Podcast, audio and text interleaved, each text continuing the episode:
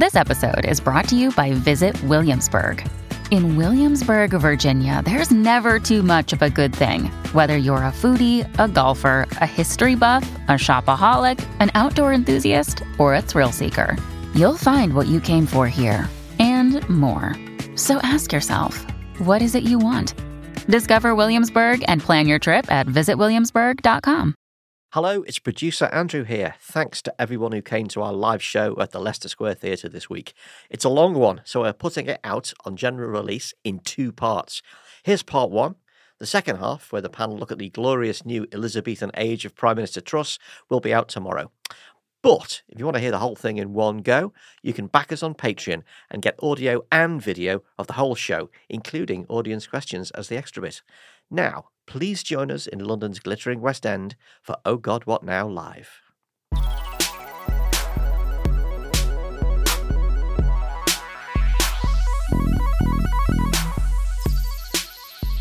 Uh, welcome to Leicester Square Theatre in London in this very strange week uh, for Oh God, What Now Live.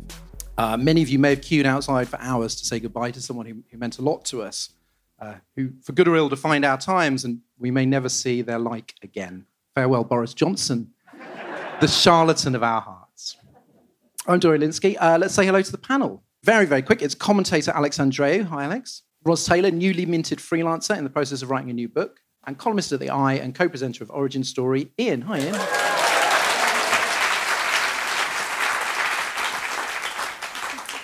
Uh, tonight, we will start, uh, obviously, by talking about the Queen, the King, and what all this mourning and pageantry says about Britain. Then, after the break, we'll be scrutinising the new Elizabethan age as Prime Minister Liz Truss assembles the most diverse cabinet in British history, featuring everyone from privately educated, woke bashing Thatcherites to free market culture warriors who went to free fee paying schools. Can we expect Britain to fizz with Liz or go bust with Truss? And of course, we'll have time for your questions at the end. Uh, so, we've just experienced one of the most eventful weeks of our lives. There are newborn babies who have already lived through two prime ministers, two monarchs, and two Chelsea managers. Um, and with the death of the Queen, the respect police are out in force. One question apparently can't be asked, at least not in the form of a placard or piece of paper that might become a placard. Uh, should we have a monarchy at all? Um, Ian. uh, none of us could be mistaken for Nicholas Witchell. Um, but but how did you how did you actually feel when you when you heard the news? Yeah, I mean, you know, a bit sad. It's but it's not. Um, I don't take it personally. It's not a sort of like personal trauma that you feel. We were talking on the phone before that, and I feel like I was still putting on a pretty good show of jollity, you know, and bonhomie. Uh, but it is. But but I'm not going to pretend that I feel no sadness about it when I see it. I mean, so part of the sadness I think comes from, you know, all the other stuff. But you're like, she did at least take the job seriously, and there's really very few people in prominent senior positions in this country that take their job seriously at the moment. So it was like, well, we've now lost one of them. Um, and then the other thing is the weird way that monarchy, there's a lot of god awful guff um, on the beat, people talking about the magic of monarchy, like it does something sort of somehow Merlin mystical. It doesn't do that. But it does provide this kind of story that people map onto. And when it happened, it was, it was quite odd. But like instantly, my brain did go to my nan. And, and I sort of felt like less alone for that because I noticed that other people would talk about the same thing. They'd sort of say, oh, this actually reminds me of when my mum died or when my grandfather died or whatever.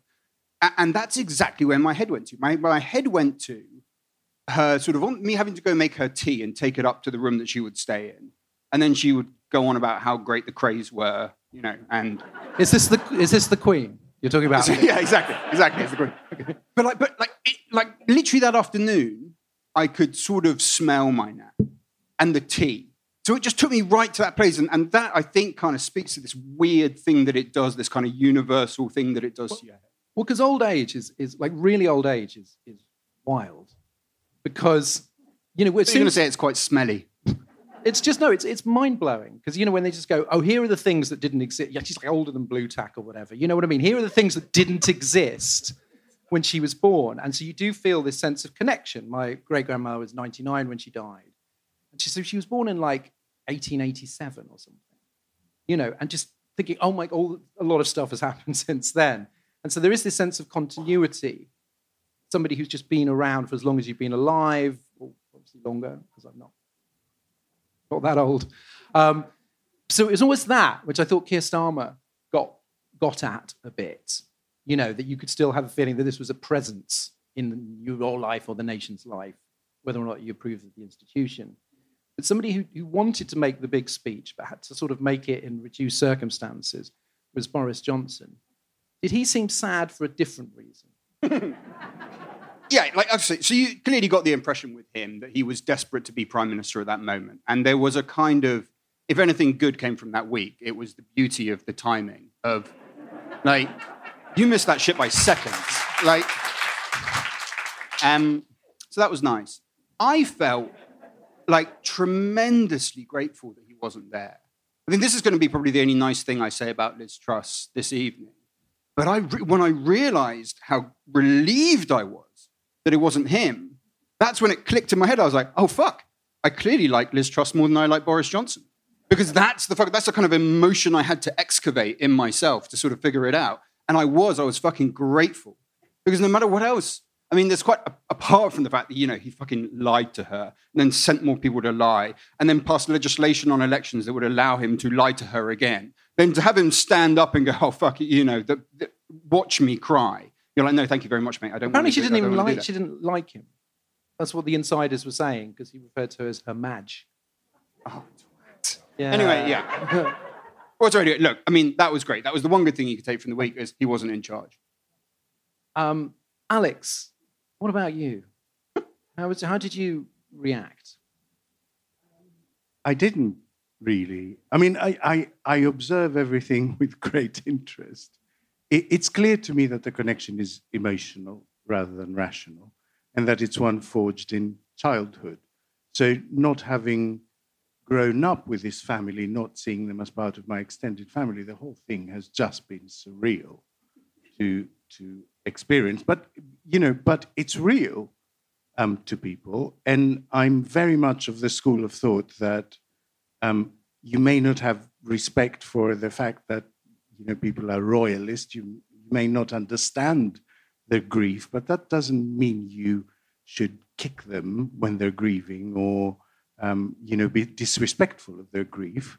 Um, their their emotions are real to them, and if if they've just lost the constant that they used to navigate life, then that you know that's big trauma, and I, I see that. I recognize my my other half was crying on and off all that day, and they're not particularly mm. even interested in the comings and goings of the royals. So I think it's very deep seated.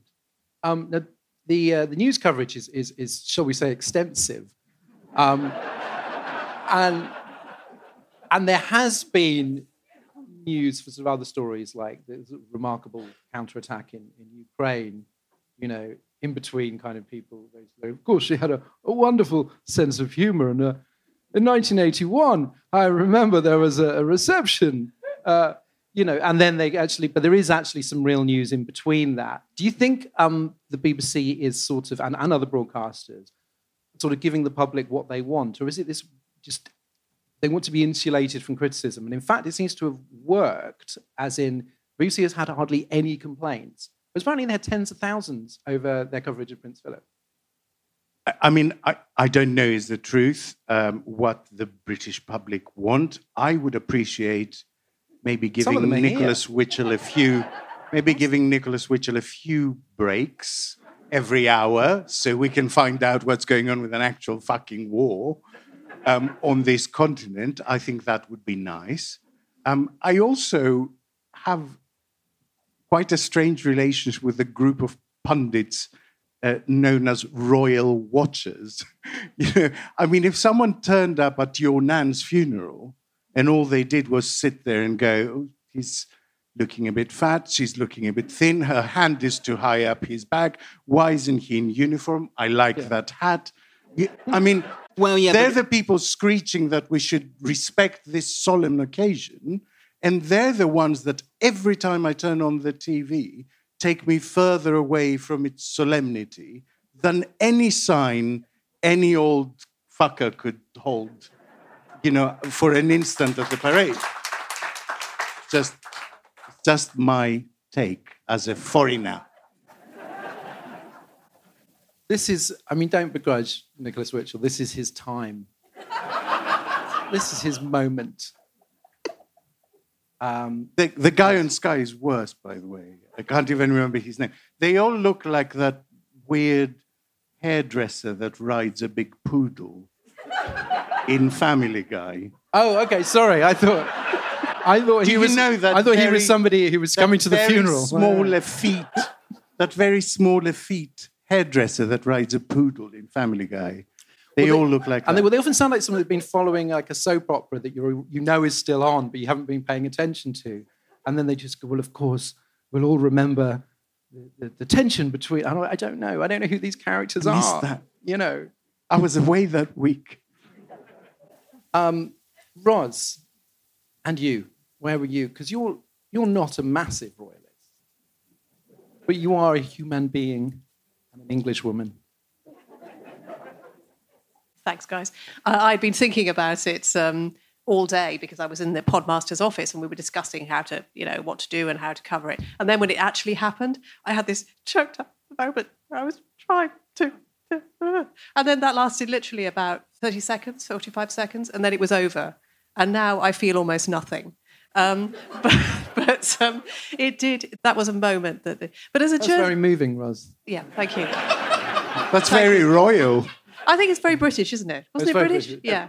So, but but as a journalist, it's a weird, weird time because as a journalist, you're trained to think about uh, what's the consequences of this? What ramifications is it going to have? What change is it going to make? What? How can I cover it in this way? And this doesn't make any bloody difference to anything, quite frankly. You know, you know exactly what's going to happen. You know who's going to take over. You know there's going to be X, you know, days of mourning, and there's going to be a massive funeral, and everyone's going to go a bit crazy.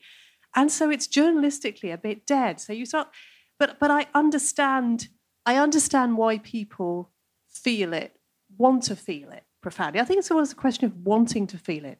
Because let's face it, the last few months in particular, it's been all about shit being done to you and uncertainty. And if we are, as people say increasingly, living in the age of uncertainty, which maybe we are, you know, maybe this is what we need as an antidote to that. Or so something is entirely predictable and we know exactly what's going to happen. But it's like seeing sort of the prophecy unfold. Hmm. Although not quite to the extent that I expected. So I don't know how many people uh, read. There's a there's a great Guardian long read a few years ago about Operation London Bridge and what was going to happen when the Queen died. So I kind of had, you know, I was sort of prepared for a lot of this um, strangeness and blanket coverage and so on. And yet it seemed that there was this confusion, like, should we cancel football matches? And the government was like, it's up to you, the FA. And then two amateur football matches took place, and the FA has come down them like a ton of bricks. But it seems like it was a lot. Did you feel, Ian, that it was a little looser than you sort of expected? I mean, because it was something that we were prepared for and had maybe read about, and yet, mean, obviously, things happened as we will discuss later on that that you would never have predicted. Um, but it seemed to be a little less organized than I imagined. Not the succession; they've sorted that bit, but almost the broader sense of like, it's not as if there's nothing else on telly. But I don't know when they decide that. Do you know what I mean? And when it's okay to to bring back pop songs on the radio and um, rather Stop than playing Radiohead on BBC Radio yeah, 6. rather than like, kind on. of like the Royal Ambient playlist that they've got. so, what do you think? I mean, how much of it has felt like, oh yes, this is what I thought was going to happen, and how much has felt a little bit maybe messier? Well, I mean, all of the day, I felt like I'd been driven into Kremlinology because you know that they're going to have a structure for how they break this to you. And the, the, the behavior in the Commons didn't reflect the content of the statement that had been put out. The statement was like, she's comfortable, but, you know, just don't freak out. But, you know, it's not, there's something weird going Com- on. It was And a really heavy, comfortable, wasn't it? You don't want, I never want to be that comfortable. it was ominous. I mean, anyone that's dealt with any kind of palliative care knows what comfortable means, right? Exactly. Um, so that was all odd. And that day, you just got the sense of, we're certainly not going to find out when it happens. You know what I mean? To how many hours before? They said it was the afternoon. But that day felt odd. And it feels odd anyway because you know there's a structure, so you're trying to work out the structure. So even if they tell you the truth, you kind of won't believe the truth. You're going to think that there's a structure. Um, afterwards, it didn't really. I mean, I mean, when, when Hugh Edwards said the word king, he hadn't, it was literally in the sentence, I think, that he said the Queen had died. He's like, the Queen has died. And you're like, Bleh. and he's like, and the king. And you're like, what the fuck? And like, it was like there was no, you're just like, what? And now this is who? And then that had happened already. That was kind of extraordinary. That was like the, the rigidity of the planning coming into place. And then the rest of it, they clearly knew the guys that would make their own decisions. Like some point over the last 60 years, someone was like, now don't worry about Center Parcs. We can leave that shit up to them. Wrong. Wrong. He goes, he goes, they won't, they won't fuck it up. It's too important. You can trust them. Um, One of the weirdest things has been the idea of brands being able to mourn, which we now seem to accept as entirely normal. I know, so yeah. that every brand, whether it's McDonald's or Ann Summers or, or, or Center Parcs, now mourns. And I think we've stepped forward as a nation in creating that. that one of the first Twitter mourn. tributes I saw was from the British Kebab Awards. And, Um, and the first reply to it was, This is not how I thought I'd find out.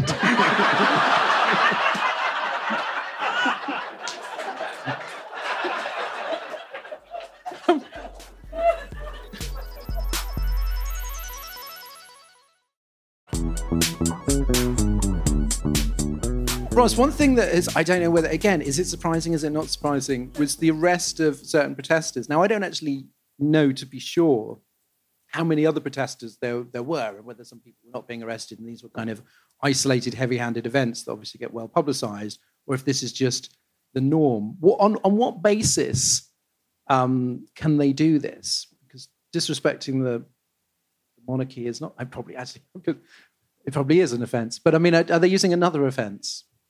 The problem arises from the fact that they are doing it when there are people um, mourning the Queen in the vicinity, basically. Um, because what they're doing is using the Public Order Act. And in Scotland, they use the breach of the peace, which in Scotland is a criminal offence. Here, it's not a criminal offence. It's something that we haven't quite decided as a criminal offence, but hey, exists, but it's sort of, you know, there. Um, but under the Public Order Act, which does apply in England and Wales um, and Scotland, you can uh, arrest someone for basically alarming or distressing someone else.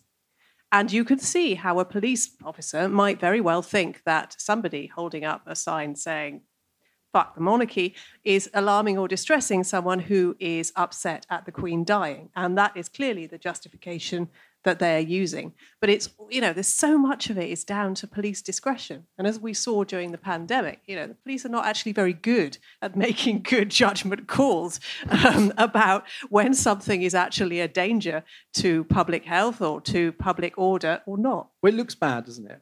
Arresting peaceful protesters. Yeah, it does look bad, but I think they're, they're basically the part of this, you know, Plod is thinking, yes, could this could turn bad. What if what if someone takes offence and there's a uh, there's a punch up and then I'm held responsible because I didn't intervene early enough and I should have I should have got in there and I should have stopped this happening. So it's a preemptive thing. Okay. Um, I was surprised. There are two things that surprised me. Um, one was, again, like a, a, a sort of a decision by the cinema industry where they are going to show the Queen's funeral, but you can't have popcorn. Now, I sort of understand that because on, on the internet, popcorn has a certain signif. It's not just a delicious snack. It does, you know, it's Michael Jackson eating it in the Thriller video and grinning. So I get it, but it's just a strange thing. It's not like it's not illogical, but it's weird. And the other thing was that nobody in Britain became the Twitter villain. My first reaction when I heard the news was just like, Jesus Christ, somebody is about to ruin their life. And in fact, it was an American academic who became the flat catcher, you know, and actually there didn't seem to be that many sort of that much Twitter outrage at all, which is weird because I thought people would literally be like sort of like in World War One, just running into fucking cannons. Um, so that was quite that was quite reassuring in a way. It's early days, yeah. Yeah, it's probably the funeral. There's some people that could really blow themselves up. Um, Ian, obviously the death of the Queen does mean the ascendancy of the King, like literally in, in the space of a sentence. Does the fact that they happen together make it really hard to talk critically about the latter? Because I think when people are going, this isn't the time to talk about the future of the monarchy, it's sort of, it both is because you've got a new monarch, and it both isn't because, like, a second earlier, the old monarch died. So does that create this sort of weird space of of, I suppose, like, what's the etiquette of talking about? I mean, we've probably blown that etiquette already. But, you know, what is the etiquette of talking about the bigger institution? You'd be a madman if you're a Republican to try and have that conversation now. This is the worst possible moment you could try and have it. I mean, it's basically like going up to someone who's just lost their husband in a funeral and going, Should we talk about the problems with the institution of marriage? You're just like, No, I mean, that's just not the time, right? Like, you know, do it another time. I, I would suggest to Republicans to take a careful look at what's going on at the moment.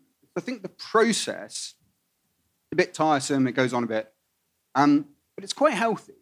Like, always as a liberal, you're looking out for, you know, the thing that bites liberals on the arse again and again and again is belonging over and over people's need for belonging, need for the group to express that sense of identity. It fucks us over and over again. So, whenever you see stuff like this, you're thinking, is this institution that is designed to communicate belonging working in a divisive way or in a fairly unifying, harmless way? Is the bucket harmful? Chucking all this shit into? Is it a bad bucket or is it a good bucket? Um, I think this week it's kind of like it's a good bucket. It actually works out pretty well. And, and what they're going through, you know, in that Guardian long read, right? It says, um, what is it? It's like people will cry they didn't expect to cry, of, of which there, you know, some of us. They're not crying for her. She doesn't exist. I mean, she hasn't existed since you know halfway through the 1940s and arguably earlier than that. They're crying for a sense of shared experience, like a communal experience that they have with their country. That is a healthy. If you can, if you can make that feeling go through that pathway that's pretty healthy. That's pretty good. And I, I think Republicans should take a look at that and think, probably don't want to fuck with the bucket too much. Fuck with the bucket. Um, Alex, someone who didn't fuck with the bucket um, was Mick Lynch of the RMT, who is uh, somewhat to the left, um, and immediately called off the strikes. Um, Royal Mail also called off strikes.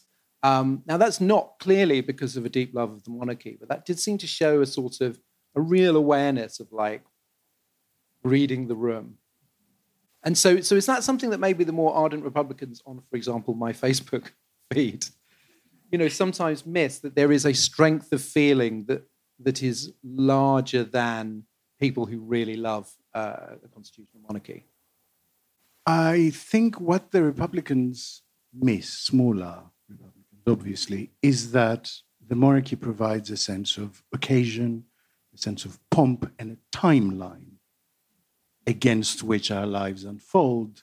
And if they want to take that away, it has to be replaced with something. Um, so there's a lot of do away with the monarchy. But actually, if you look at France, if you look at the States, you know, the, the ceremony is incredibly um, old fashioned and ingrained, right? because they've replaced that pomp with something else that has to do with the republic. In my view, the monarchy will never cease to exist in this country. I just don't see the appetite for it. And so, what I think Republicans should reasonably aim for is to limit its influence, to limit the money that it uses up, to limit even its ceremonial role. I mean, there's no, there's no reason for there to be a, a, an official opening of parliament with a full pomp like twice a fucking year in a king's speech. You can do that once after the election. And so I think what you need to do is have realistic goals and take little bites of the cherry that limits it little by little, rather than going, you know, full um, luxury communism now. Uh, because the truth is that the monarchy has existed for millennia so it's really good at this thing it does, right? It's a soap opera. That's why there's so many people in that bloody family. So there's always a marriage, a birth, a death, a, a, baptism, a christening, a divorce, an affair. You know, it keeps us going constantly. Whenever these big events happen, everyone will say now is not the time. But that is when the propaganda machine is ramped up to the max you know, those three, four days will be used to effectively establish King Charles III in the public consciousness. And yet, it's unreasonable to sort of kick, fu- kick up a fuss and talk about abolishing the monarchy at a time of grief. The monarchy knows what it's doing, right? It's existed for centuries. Do you think? Do Do you think republicanism really exists as a as a sort of an active political campaign? Because that's what made me think is that there were certain people, you know, friends who I expected who, you know, who, who really hate the royal family, want to abolish the monarchy, and yet I felt like this, there's a lot of people that feel like this. And apparently, in a poll this year, there was 29%. And yet, as a campaign, as, as, as with people out there making arguments, I mean, I know there is an organization, name I've forgotten. Republic. Is it just called Republic? Sounds like a club. Um, yeah, so, so there are people, you know, doing this, but it, does it really exist in the public consciousness as a campaign? Are there people out there really making the argument? I feel like at certain times in my life there were a lot more. I don't think so. And I don't think there's any demand for it either, which is why I say start with reasonable targets and reasonable gains. I mean, why would you be aiming to do away with a monarchy when you have an unelected House of Lords and a system of honors that people genuinely do dislike? Like, start Right. from that. Or change the name Start of- from taking yeah. out the aristocracy. That will take away a lot of the base that the monarchy has to spread its message. Change the name of OBEs and MBEs just for a start. all of that. Yeah. There, there are a lot of small gains to be made, I think. But the problem is the aristocracy, and Britain is obsessed with aristocracy, and we cannot let that go. And naturally, the royal family is the apex of aristocracy. You know, it's why we are so fond of the National Trust. Yeah, we love the stuff that the National Trust does for landscapes, but actually, we really like the stately homes. We love, you know, the Tatler magazine, the schools, the whole apparatus. It's a part of Britishness to which you can even inspire, because you know, if you're really lucky, you can marry into it. Uh, and you know, every every twenty years ago, some uh, now twenty years or so now, someone commoner does. You get motivated and then just have your, your personality torn apart in the press every day. Well, you know, that's what we call the aspiration nation. Well, I was wondering, um, I was wondering on Twitter why, when I was um, um, younger and say, like in the 80s, it seemed that if you were on the left, hating the Queen was a big thing, 70s and 80s, right? So obviously, Sex Pistols, but also like, like Morrissey and you know, Housemartins and The Cure and the Pet Shop Boys, and it was like a thing that you would do in Smash Hits. There were always people going up against the Queen. And that has really declined, certainly like in pop, but it almost feels like just culturally, that's no longer like a big identifier. And obviously, back then, being, I don't know, pro EU, as some people here might be, was not like a big thing that, um, obviously not Morrissey, but you know, that, that people would be talking about in, in, in the press. Well, it's- and it's- somebody suggested to me that the reason was that back then, there weren't that many really rich people. And that we're now used to kind of if you wanted to if you're angry with with with sort of wealth and privilege and inequality the queen was a really obvious target. And yet now you've got you know jeff bezos or elon musk or you know whoever. And it's just it doesn't maybe have that same lightning rod power. She was also a much younger woman then. Uh, well, quite woman. I mean, you know, she's been she's been old for as long as I've been alive, but she's she's uh, she was younger, and it is hard to be nasty about an, an elderly lady. You know, and, and it won't it won't. That's the hope for Republicans. It won't be nearly as hard to be nasty about Charles, at least until say he hits eighty, and then you know the the respect for age thing will probably kick in again. well somebody who's not going to be nasty about charles is ian dunt He loves him, doesn't he? who lo- he loves He him. loves my him. fifth thought after she died was, "Oh fuck, we got a live show coming up." Because I knew it was going to be like this. It was. Because you, because you love his sort of wistful autumnal melancholy, don't you? Do you know the, the first thing I thought when I saw him giving his speech when he was when he was in behind his desk? I thought Ian's going to love that pocket handkerchief. Fucking Pocket Square was amazing. he's just he's just really very well dressed. That's the crucial thing. Um, can we? Is there anything he's done so far that we can sort of, um, you know, assess him? Any decisions he's made? Oh, yeah, yeah. We could judge him on. Yeah, yeah, the, the pen shit. He fucking hates pens. So he he kicked off massively twice about pens, which, given that he's only been king for like what, like three or four days, it's quite it's quite a lot. Um, and it was, and he was okay. So the the one thing is, you know, the guy's grieving, and you don't even get a chance to grieve because there's all this constitutional stuff around you, and then it's like go to this country, go to this country, go to this. He's got to do all that stuff, and that is not going to be easy, and anyone would be struggling under it. And and it's not like it's pre- pretense either. There's a video that they put out on weirdly, I think like the, the tick, the royal family TikTok feed or Instagram or something of him after he does the first speech. And if you look at him, he's actually quite dewy eyed. Like he's actually, the man is experiencing human emotions, um, which uh, seems like a low bar, but for the royal family isn't necessarily surmountable. Um, so there's that. However, that, those two outbursts were quite like, what, fuck, what the fuck is, are you going to flip out like this all the time? And will it be about things other than pens? Because It's quite because exciting, really, because it could be like, you know, like a rage king, tetchy rage king. It could, yeah. It'll be a different thing, right? But then you start thinking, like, okay, so how does it? He did his big, you know, it wasn't that subtly coded, but it was basically like, don't worry, I'm not going to do all the politics anymore. I'm just going to do the king bit. That was part of the speech. And then you're like, well, would you though? Because if a pen leaks, you get fucking pissed off. And so if if Liz Truss starts fracking, which she's going to, or any, you know, how pissed off is that going to make you? Can I, can I just say, as a performer, that if I had spent 55 years as the understudy of the biggest West End show, and then one of the props failed, I would be fucking livid.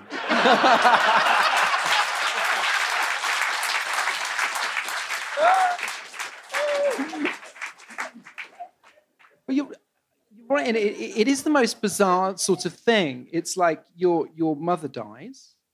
I, you know, I've lost a parent. Many people, uh, it's from you know what it's like, and and lit, as soon as that happens, people are going, "Hope you enjoy your new job," and like just get out there. And it's such a strange thing. And obviously, one of the things that the royals are bred to do is to sort of not show their emotions. And and as you say, you know, pens being his kryptonite. Um, it's clearly not that easy. And, and so, which brings me, Ros, to the idea that the Queen made the job of being monarch seem quite easy. One way in which she did that was she was so young that she was kind of a blank slate the public, so she could appear to be above politics because nobody really knew what her opinions were. Now, Charles has been a public figure for decades. We know what he thinks about uh, green issues. We know what he thinks about um, architecture and so on. Now, he's promised Pens. not to. sp- Well, that's a new thing, I think, because I don't remember him. He was keeping that in his pocket, literally. Uh, um, but he's promised not to speak out anymore. But but if we already know what he thinks, is the problem therefore not that people, maybe like royal watchers, you know, will be looking at literally anything that he does? Like he made this speech uh, in front of a tree. It's an environmental statement, like, you know, because he, you're bringing all this baggage. I think the problem is that he's a man, actually. And I say that because, let's face it, we haven't had that many queens. We've had, you know, Queen Anne. Um, I think that was a dual premiership, wasn't it? Um, and we've had Victoria, and we've had Elizabeth, and I think we had Lady Jane Grey briefly. But hey, you know, um, it's the fact is that being a monarch now is a powerless position where you are cosplaying power, but you don't actually have it. It's so performative, it's so ceremonial, it's so much about people watching you doing things. And that is what makes it an ideal job, frankly, for many women because, because we are quite good at that. We're used to being looked at and judged and are entirely on our appearance rather than what we say. And Charles isn't. He wants to have ideas. He wants to have thoughts. You know, he would. He he looks back and he looks at all the fantastic kings in history. Well, not so fantastic, but you know, you get the kings who have made an impact, who have uh, fought in wars, who have made massive decisions. And he can't do any of that. He's impotent, and it must be ghastly for him. And I think because of that, it will be hard for him just by virtue of his thwarted ambition and frustration, which I think you saw leaking out with the pen incident. The guy has only got a pen at his disposal. Jesus, I mean, he should have a sword. It's, it's, Analyze this like looking Kevin Costner analyzing the Zapruder film. Just like every single detail of this pen situation. It's all we've got to go on, but it's fertile territory. Do you know who does think that the royal family has an enormous amount of power, though? Americans. I don't know how many people saw like Americans on social media, just like the wildest stuff. It was like, do you, do you, do you realize like what the monarch actually is? And they were just going, there was one quite high profile guy um, going, well, you know, saying it was sort of auto- autocratic. Oh, look at this is what an autocracy looks like.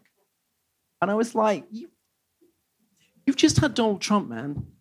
It's just like, it's not as scary as you would think um, having a monarch. It's sort of more, I don't know. It's annoying sometimes. I don't know. Am I being too mild here? How many, how many really hardline monarchists? That's not bad. Sorry, anti-monarchists are there here? Okay, no, I think that's fair. And I think we read the room there. that's okay.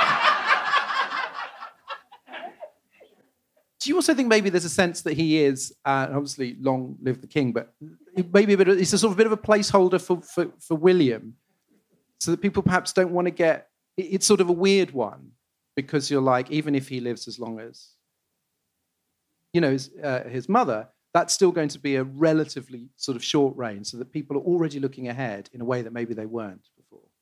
Yes, I mean, undoubtedly, people will be asking themselves how long is he actually going to be on the throne, and the answer is probably max twenty years. I mean, who can who can say? But it's not. He's not going to have the opportunity to do to to exemplify an era in the way that Elizabeth did, The Caroline era. The Caroline or Carolingian, or I don't know. I, we don't even know what it I would yet. go I've- with Caroline, and like, like Neil Diamond. It's Carolingian. sweet, sweet Carolingian. It's Carolingian It officially, and it was hilarious seeing um, sort of conservative MPs when they were paying tribute, trying to say they said all kinds of stuff. Carolanian, Carolindian, one woman said. Carolingus. He needs to Like sort it's this a, out. It's, it's, it's a difficult word. He needs to sort this out, and he needs to do it soon. And we need guidance on what era we are about to be, we are now living in. And he, frankly, if he has any respect for us, ought to set out what is the new era. It was clear from beginning what the Elizabethan era was. And what the architecture will be, I think, you know, because everyone has their own. So is it going to be small drawing rooms, bay windows? What, what, what do we need to be aiming for here? What broad area are we going for in our DIY projects? Do you think that's what kings did? I don't know my history No, here. No. But do you think, like, you know, No, I think they, George, they George came in and goes, money. this is what Georgian architecture is going to be like. That's what they do. Um, so Robert Shrimsley in the FT wrote a really interesting piece saying actually that maybe the a more serious threat, uh, you know, to the monarchy might actually come from the populist right, who have acquired an appetite for sort of contempt for institutions, elites. Charles is probably woke, probably not woke in the context of this room, um, but certainly to the populist right. And that's something that hadn't crossed my mind. I've always thought of it as more of a kind of, you know, a left liberal thing. Do you think there's It's, a- something it's in an that? interesting thought, but then again, they embrace the the anthem and the flag and the insignia and the, all of that so tightly. I can't see they might turn against Charles, but not the monarchy. That, so, so it may create a movement for him to abdicate to William, but I, I can't see them going after the monarchy. Period. Um, Ian, finally, we didn't ask you. Do you think that in your lifetime you would see the abolition of the monarchy or a drastic sort of downsizing? Uh, no, no, we, we won't. Um, but but it's worth kind of remembering that it's like you were alluding to earlier with that 80s, 90s hatred. Our relationship with them is much more complex than it feels if we live right now. I mean, for a start, they, you know, that when he sat down in Parliament the other day, they seemingly by design put his chair on the spot where they put his namesake on trial just before they fucking killed him. Okay, so I mean, it's not like it's not a through line relationship that we have with monarchy. Um, it's complex, and if I even said to like uh, we were talking about Michael Sheen the other day, me and my partner, and I was like, oh, and there was that film, The Queen, with, and she was just like, I'm not fucking watching that. And I was like, okay, fine, that's fine. However, that film is really, really very good, and one of the things it reminds you of is there was a weird shimmer during the Diane Diana bit where it Mm. felt like actually you guys are in potentially quite serious trouble here for a moment because they weren't able to tell the national story. Because for a bit she was so emotionally disconnected, she was unable to tell the national story. And that's all of what they trade in is national storytelling. You can't project it onto them, they're in big fucking trouble. They've wobbled on that before, they Yeah. can wobble on it again. And Now, what's that- interesting is if that happened now, in an age of 24 7 news and social media, two days, two and a half days away might be a very, very long time. You know, a microphone that catches an off guard comment that's not about pens You know, little things like that can blow up in an, in an era of social media to basically the king being cancelled. I, I can't see it hmm. happening, but it's possible, right? It's more. They've- it's not going to go away. But still less cancelled than, than his predecessor, Charles I, which was cancel culture gone mad. the woke mob out of control. Um, so, unfortunately, part two of the show is going to be cancelled out of respect. Um, so, we're going to wrap up um, with a quick quiz. And there have been all sorts of tributes to the Queen, some sensible, some less so, some made up for clicks by bad people. Um, you may have seen the tale of Tony Cascarino throwing away his Chinese takeaway as a mark of respect, which was made up. Um, so, which of these sincere and heartfelt tributes actually happened and which did we make up? Um, I'm just going to throw it open to the panel. Um, a woman left a Princess Leia Lego figure outside Buckingham Palace. True. True, definitely. Uh, Morris. Going to tell us what the answers are, or no, I'm it, nodding. uh, I'm oh, okay, right. Sorry for the listeners He at home. nodded, which Yes, is great for true. radio. Yes. Yeah. Morrison Supermarket turned down, but not off, the beeps at its checkouts. It's got to be fake, right? Got to be fake. Yeah, I, I reckon that's fake. No, it's true. Um, and what did they ask in a, really sad voice? Would you like a Would you like a receipt? But like really sad. Bag for life. Bag for life.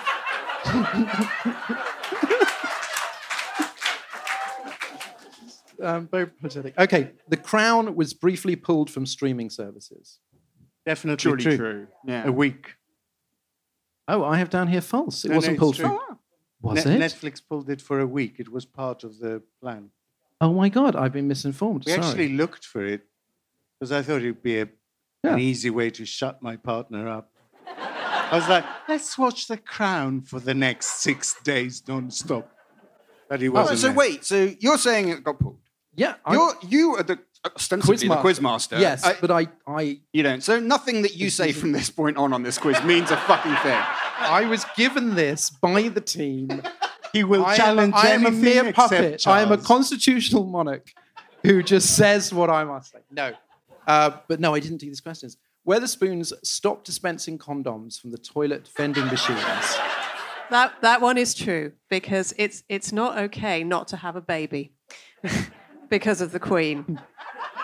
You've got Is to that you've got to switch you've got to switch your action to fertility and the future of the country. It's not true. It is. Yeah, fuck it. No, insist. He doesn't know what the fuck's going on. It might be true. It's post. It's post true. Um, a bike rack in Norwich was closed throughout a royal period of mourning. True, true. That is true. Uh, Tesco revoked all coronation chicken sandwiches for a day.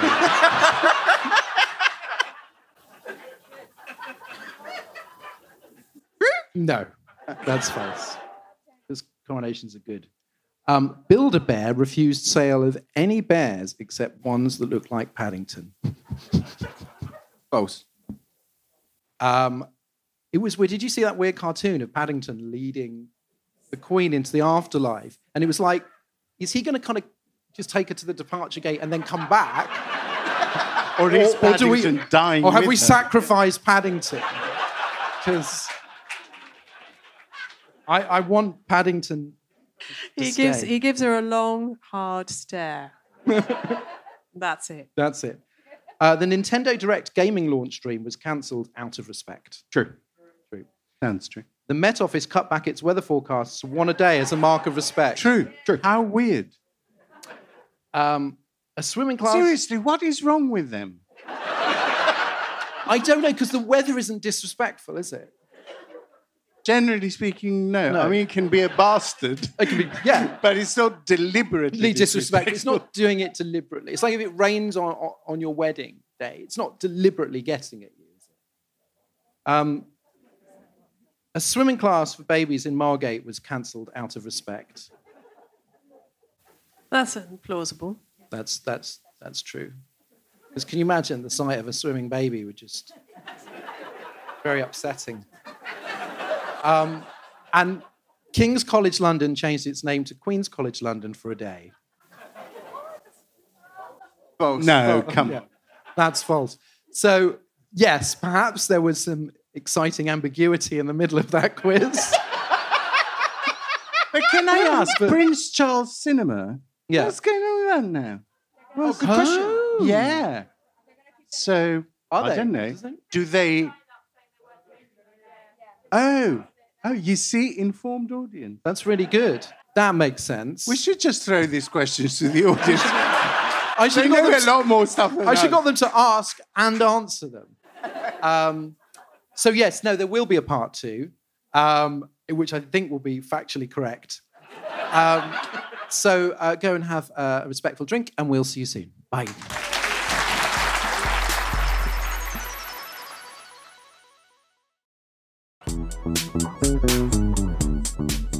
Enjoyed that? Part 2 is out tomorrow. Or, if you want to hear the rest of the show right now, just search Patreon Oh God What Now and sign up for the full show as both audio and video. Now run to the bar for a gin and tonic and a tube of Pringles, and we'll see you back on stage tomorrow. Oh God, What Now was presented by Dorian Lynskey with Ros Taylor, Alex Andreou, and Ian Dunt. Audio production is from me, Robin Lieber, and the producers are Alex Rees, Jacob Archbold, and Yelena Sofranevich, with assistant production from Kasia Tomaszewicz. Lead producer is Jacob Jarvis, group editor is Andrew Harrison, and Oh God, What Now is a Podmasters production.